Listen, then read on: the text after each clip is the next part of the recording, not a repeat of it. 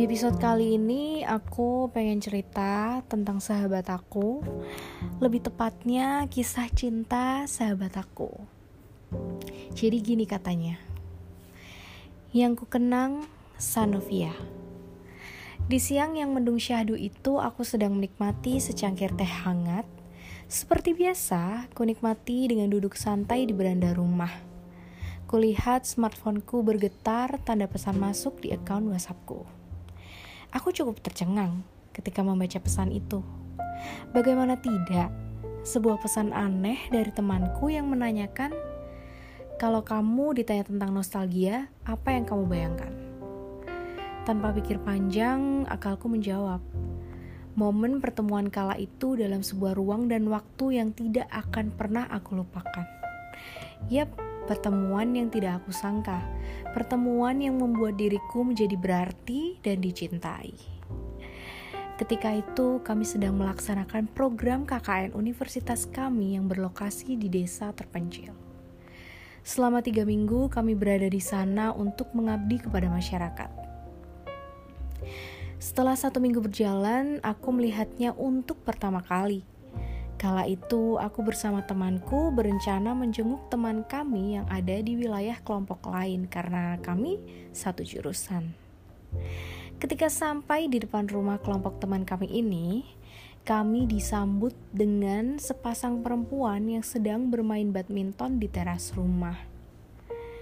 Pandangan mataku mengarah ke gadis berkacamata yang dengan lucunya memukul raket keras-keras.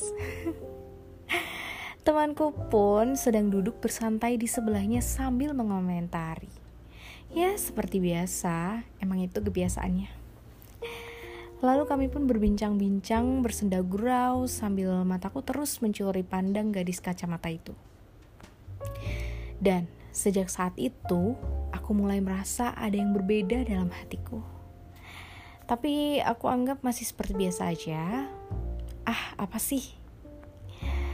Waktu itu kira-kira menjelang hari Minggu, aku di-invite sebuah grup di account lain yang berisi mahasiswa KKN kelompok wilayah kami yang beragama Kristen.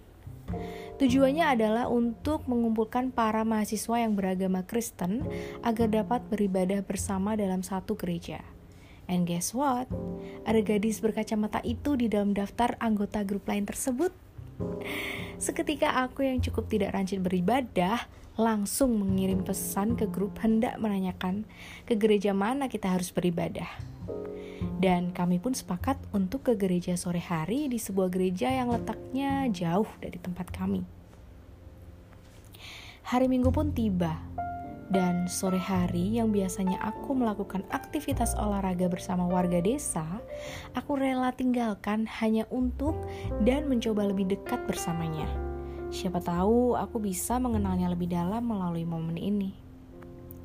Rencana licikku adalah aku akan mencoba menawarkan tebengan kepadanya karena jumlah kami pas berempat. Dua laki, dua perempuan, termasuk gadis berkacamata itu. Segera aku bersihkan diriku, berdandan rapi, tak lupa juga parfum dan pomade yang aku pakai agar terlihat menawan. Lalu ku bergegas ke pos rumah gadis berkacamata dengan segala siasatku. Dan setelah hampir sampai pos rumahnya, mendadak aku lemas tak berdaya melihat si gadis berkacamata itu telah mengendarai motor bersama temannya. Kutanya dia, Loh, naik berdua cewek-cewek gini berani? Jauh loh, mending boncengan sama aku. Cowok cewek gitu. Itu siasatku.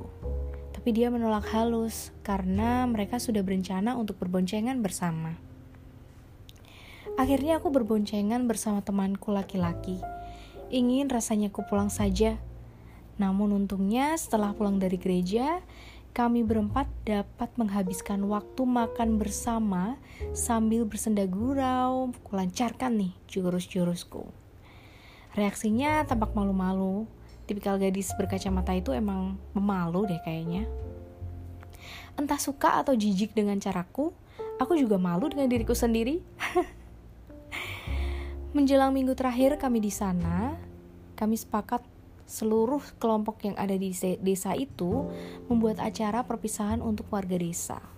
aku ditunjuk sebagai MC. Dan ternyata si gadis kacamata itu menjadi si acara. Ketika malam acara dimulai, aku senang sekali dapat mengobrol berdua bersama meski hanya membahas putar acara. Dia membriefingku untuk memberitahu jalannya acara dan apa saja yang harus aku lakukan. Oh Tuhan, begitu manis senyumnya, cantik parasnya, mungil gerak bibir lucu mengatakan ini itu padaku.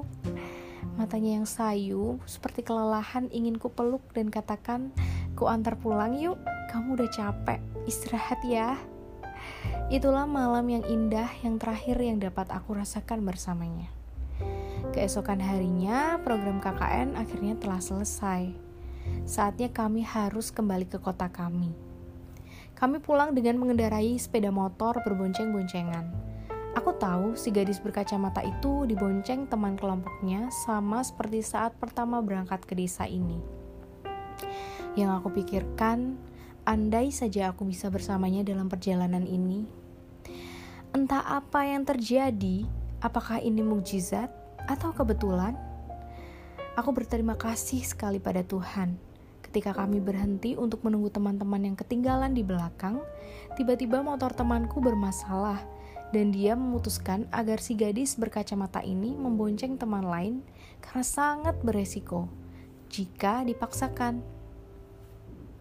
Seketika temanku ini melihat ke arahku dan mengatakan kepada gadis berkacamata itu, "Kamu boncengan sama dia aja ya, dia sendiri tuh," sambil menunjuk ke arahku. Aku gak berani takut kita kenapa-kenapa di jalan kalau dipaksa buat boncengan. Ketika mendengar ucapan temanku ini, mendadak aku terserang amnesia dan mendadak beku. Dan seketika si gadis berkacamata ini dengan membawa perbekalannya menghampiri aku dan berkata lugu. Aku bonceng kamu ya, boleh nggak? Ucapnya. Seketika itu juga aku tersadar dari kebekuanku dan gagap, namun penuh gairah aku harus menjawab. Ayo sama aku aja. Ya Tuhan, mimpi apa aku? Mendadak jiwaku pulih, semangatku berkobar, meski panas terik matahari namun serasa sejuk dan menyegarkan.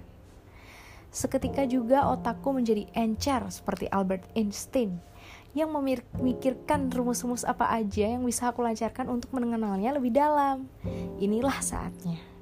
Dan benar, rumusku berhasil. Sepanjang perjalanan aku mencoba untuk selalu melawak dan sepanjang perjalanan itu pula dia selalu tertawa. Kulihat terus senyumnya dari spion diriku. Astaga, manis banget senyum kecil mungil itu. Ingin rasanya aku meleleh seperti es krim coklat. Kami pun bersenda gurau dan menceritakan banyak hal. Sepanjang jalan itulah aku mulai benar-benar jatuh cinta dengan dirinya. Inilah kisahku bersama gadis berkacamata dari momen pertemuan yang tak disangka-sangka, dari momen perjalanan pulang yang tak diduga, aku berhasil mengenal dan menaklukkannya. Dari situlah kita dipersatukan selama hampir tiga tahun. Aku sangat mencintainya, menyayanginya dengan sepenuh hati dengan caraku. Aku terus berusaha memberikan yang terbaik dan menjadi yang terbaik. Karena babiku, dia seperti harta karun yang aku temukan baik hatinya, lembut jiwanya. You are the best, dear.